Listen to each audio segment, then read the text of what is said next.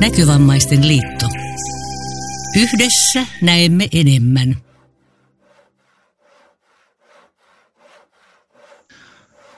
Aamujen aamua täältä podcastilaitoksesta.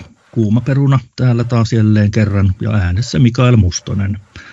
Tutustuminen Näkövammaisten liiton työelämäpalveluiden henkilökuntaan jatkuu ja tänään kuulustelussa on Ville Lamminen, jota on paljon kuultu myös kuuman perunan toisena äänenä tai ensimmäisenä äänenä, ihan miten vaan. Joka tapauksessa tervetuloa Ville Lamminen tähän tuskalliseen piinapenkkiin. Aivan loistavan paljon kiitoksia. Tämähän on pelkästään kunnia. Mikä sä, Ville, oot oikein miehiäs? No sen kun tietäs, mutta ö, vastataan tälleen, että Ville Lamminen 51V töissä näkövammaisten liiton työelämäpalveluissa digitalisaatio asiantuntijana. Ja se saattaa olla se syy, miksi mä oon tässä podcastissa. Niin, niin. Eli sut on siis pakotettu tämän podcastilaitoksen uhriksi. Niin mä en ole ihan varma, että käytettiinkö kiristystä, uhkailua tai lahjontaa eniten, mutta lopputulos on tosiaan tässä, että, että tota, täällä ollaan. Ymmärrän, ymmärrän, joo. Ö, mutta mistä tiesit tänne tulla? Eli mistä sä keksit TEPin, eli työelämäpalvelut alun perin, ja miksi sä kiinnostuit tästä työstä? No, täällä on sellainen historia, että Näkövammaisten liiton työllisyystoimikunta aikanaan keksi, että Näkövammaisten liitossa pitäisi olla semmoinen henkilö töissä, joka erityisesti tutkisi ja vastaisi tästä näkövammaisten opiskelijoiden ja, ja työssä käyvien ja yrittäjien ö, digitalisaatioon liittyvistä asioista. Ja, ja laittomat mokomat sitten paikan auki ja ja hain ja ilmeisesti jollakin tavalla sitten työhaastattelussa osasin käyttäytyä, koska, koska tulin valituksi. Ja ajattelin ja tietysti ajattelen vieläkin, että jos vaikka omalla osaamisellaan jollain tavalla voisi edistää näkövammaisten työllistymistä ja, ja miksei opiskelua ja yrittäjyyttäkin, että voisi sillä tavalla olla, olla avuksi. Aha, no ootko sä ollut avuksi? No se tietysti viime kädessä kysyttävä asiakkaalta, mutta, mutta eivät, ole, eivät ole ainakaan vielä irtisanoneet. Että mä luulen, että, että tässä suhteessa niin, niin tilanne on, tilanne on ihan, ihan hyvä vielä toistaiseksi. Että kyllä mä uskon, että, että tällä on joku merkitys ollut.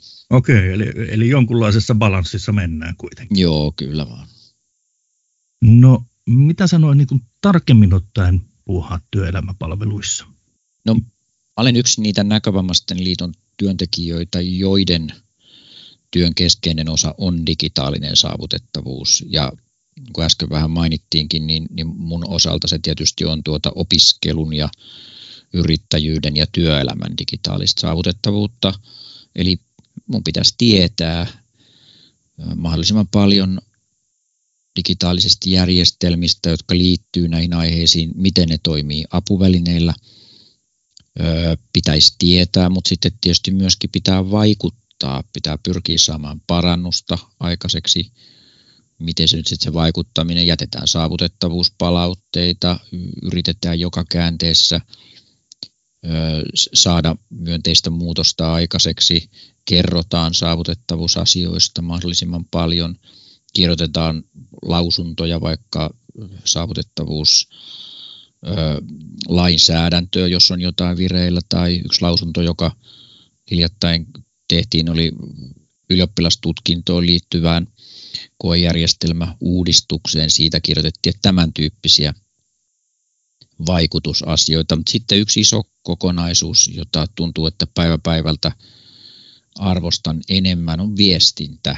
Eli kyllä se oikeastaan semmoisen esimerkin kautta voin sen kertoa, että mulla on semmoinen YouTube-kanava kuin Digivinkkejä ruudunlukuohjelman käyttäjille ja kun mä katsoin tänä aamuna, niin, niin sitä oli viimeisen kuukauden aikana on kuunneltu 17 tuntia sitä kanavaa ja se on sillä yllättävää, että se on kuitenkin hyvin tai melko pienelle porukalle, kun se on ruudunlukuohjelman käyttäjille ja se on vielä sen tyyppinen kanava, että että siellä pitää osata aika paljon, että pystyy niitä ohjeita noudattamaan, niin silti se kiinnostaa niinkin paljon. Eli kyllä se mulle kertoo siitä tarpeesta tai toiveesta, että asioista viestitään ja kerrotaan. Ja, ja se on kyllä semmoinen, joka, joka jatkossakin tulee olemaan mahdollisimman paljon omalla työpöydällä, että, että ei saa pimittää sitä, mitä tietää, vaan pitää jakaa se myös ulos.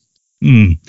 Niin, kyllä kai me ollaan ylipäätään siinä tilanteessa, että viestintää pitää aika monellakin tavalla toteuttaa, vähän, vähän jokaisella työpaikalla. Nykyään. Niin, jopa tekemällä podcastia. Jopa sillä tavalla, kyllä. joka tuntuu kyllä hullulta, mutta, mutta niin vaan sitäkin tehdään. No, sä kerroit jo aika paljon tuossa, että et, et mitä, millä alueilla sä teet töitä, mutta, mutta mitkä on niitä sellaisia tilanteita, missä asiakas sitten voi ottaa suhun yhteyttä? No jos ihan esimerkkien avulla vaikka lähestyy, niin opiskelija on soittanut mulle kysyäkseen, että hei, meillä on Moodle mun oppilaitoksessa ja mä en osaa palauttaa täällä tehtävää, että onko se yleensä mahdollista palauttaa Moodlessa tehtävä suurennus- tai ruudunlukuohjelmalla vai, vai pitäisikö kehittää joku korvaava systeemi. Tai sitten oppilaitos saattaa soittaa mulle, että hei, meillä on tota, tässä lukios on aloittanut nyt näkövammainen opiskelija, mitä ihmeessä nyt me täällä Abitissa tehdään nyt näitä kurssikokeita vai onko se mahdollista ja miten nämä erityisjärjestelyasiat. Tai sitten voi yrittäjä olla yhteydessä, että mä suunnittelen, mulla ottaa käyttöön sen digitaalisen maksupäätteen, että miten se oikein on apuvälineiden kannalta, että mikä noin noin olisi semmoinen yksinkertaisin ratkaisu. Tai sitten joku työnhakija soitti tuossa hiljattain ja kyseli potilastietojärjestelmien saavutettavuusasioista, että miten, miten ne yleensä toimii ja, ja miten se työnhaussa. Ja se tietysti liittyy sitten hyvimpiä jo kohtuullisiin mukautuksiin tai työkokeiluihin tai sellaiset, niissä ollaan mukana saavutettavuuteen ja, ja muuhunkin liittyen tietysti. Sitten tulee työyhteisön sisältä tulee kysymyksiä. Saattaa tulla vaikka ammatilliseen kuntoutukseen liittyvä kysymys tulee kollegalta, että, että onko tässä nyt saavutettavuuden kannalta mahdollista jatkaa tai, tai onko tilanne oikeinkin hyvä ja miten, miten mennään. Että, että tämmöisiä ne esimerkit on näitä, näitä tulee. Ja tietysti iso osa työtä on se, että itsenäisesti selvittää, että pyrkii jo tietämään ennen kuin asiakas kysyy, niin, niin se on semmoista jatkuvaa itsensä ajan tasalla pitämistä, että se on ihan keskeinen. Ja, ja, ja ennen kaikkea, niin kuin jos joku kuvittelee olevansa asiantuntija yksin, niin, niin se loppuu kyllä lyhyen, että, että se verkoston, verkoston kunnioitus ja se, että sitä käyttää hyväksi ja, ja jakaa verkostollekin mahdollisimman paljon asioita, niin, niin se se voima on, ei tällä yksin mitään tiedä. Hmm. Näin, näin se tahtoo olla. Ö, mutta moninaisia juttuja sä tunnut tekevän. Ö, ja ja tota, mä tässä nyt ajattelin justiinsa, että sun kannattaa tämän podcastin jälkeen laittaa puhelin äänettömällä, nimittäin varmaan puheluita alkaa tulemaan. Joo, ja se on jo äänettömällä. Että Ai niin, niin, sä oot osannut niin. ennakoida tämänkin. Kyllä, kyllä. Tämä menee Hyvä. työsuojeluun. Juuri näin. No, no nyt, nyt kun me ollaan saatu nämä tylsät työasiat tästä alta pois, niin nyt voidaan, voidaan raotella kivasti tätä esirippua sinne salatun siviilielämän puolelle, niin mitä sulla kuuluu tähän niin sanottuun normaaliin elämään silloin, kun sä et ole töissä?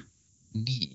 No ei varmaan mitään kovin salattua, mutta tota, sanotaanko näin, että niin, niin kauan kuin voi, voi pelata kort nauttia itseään parempien pokerikavereiden kanssa tai niin kauan kuin voi grillailla kesäillassa tai hypätä talvella avantoon tai miksei vaikka lyödä vähän urheiluvetoja tai sitten voisi vaikka seurata tuonne viisi tuntia jotain herkullista Grand Slam-ottelua, niin, niin kyllä mä luulen, että työkuviot ja nämä saavutettavuushässäkät siinä mukavasti valuu pois mielestä. Sit. Joo, joo. Eli eh, siis käytännössä kuulostaa siltä, että sullakaan ei ole elämää. Niin, tässähän on siis kysymys siitä, että mulla on ollut niin kuin monta vuotta tämä Mikael Mustonen semmoisena elämänhallinnan tuutorina, ja sehän nyt tietenkin selittää, että ollaan vähän playoff-viivan alapuolella, mutta, tota, joo, joo. mutta pyrimme mutta se, muutokseen tässä. Siinähän olet valinnut kyllä mainion esimerkin elämänhallinnan kyllä, kyllä. Joo, mä, sehän on ihan guru tällä alueella. Niin, mä oon kuullut jo juttua semmoista. Joo, joo. Mutta, mutta tämä on ihan yleistä näissä piireissä, että, että ei, ole, elämää, tai, tai jos se on, niin se on semmoista näyteltyä elämää sitten siellä siviilissä. Kyllä, näin. No, mutta näin, näin me olemme nyt päässeet luomaan pienen silmäyksen digitalisaatioasiantuntija Ville Lammisen sielun elämään, ja jos nyt tässä tematiikassa alkoi kiinnostelemaan, että, että minkälaista apua Villeltä olisi mahdollista saada, niin Villen täältä meiltä saa kiinni ainakin sähköpostilla, koska sen puhelin nyt on äänettömällä, niin, niin tota kannattaa sitä sähköpostia käyttää. Se, se on se, sanon nyt Ville se sun osoite. No se on se ville.lamminen at näkövammaisten liitto.fi, vai onko se nyt sitten nakovammaisten, se menee kielikin no niin, mukavasti mä... solmua, mutta, mutta semmoinen, se, semmoinen se nykyisin on, kun teimme tämän, tämän muutoksen, että, että osoitteet muuttu, mutta tämmöinen on nykyisin. Joo, mä halusinkin nimenomaan kuulla, että miten sä lausut tämän okay, vammaisten joo. liiton. Ö, mutta että jos siellä nyt kuulijoilla siellä langattomuuden toisessa päässä tulee probleemia tai mietintää työelämään tai opiskeluun liittyen tai sitten näihin digitalisaatiojuttuihin, niin meihin voi ottaa yhteyttä sähköpostitse esimerkiksi ja osoite meillä on tällainen kuin työelämäpalvelut at nakovammaisten liitto.fi. Mulla tulee jotenkin semmoinen hyvin kummallinen olo, kun mä lausun tota osoitetta. Niin, tai sitten on joku syy siihen, miksi on kummallinen olo, mutta että joo, mm. kyllä ihan hauskoja. Mutta tässä oli tämänkertainen kuumaperuna. Nauhoituksen aikana ei vahingoitettu digitalisaatioasiantuntijaa. Kiitos kuulijoille kärsivällisyydestä ja kiitos Villelle. Kiitos haastattelusta. Moi moi. Näkövammaisten liitto. Yhdessä näemme enemmän.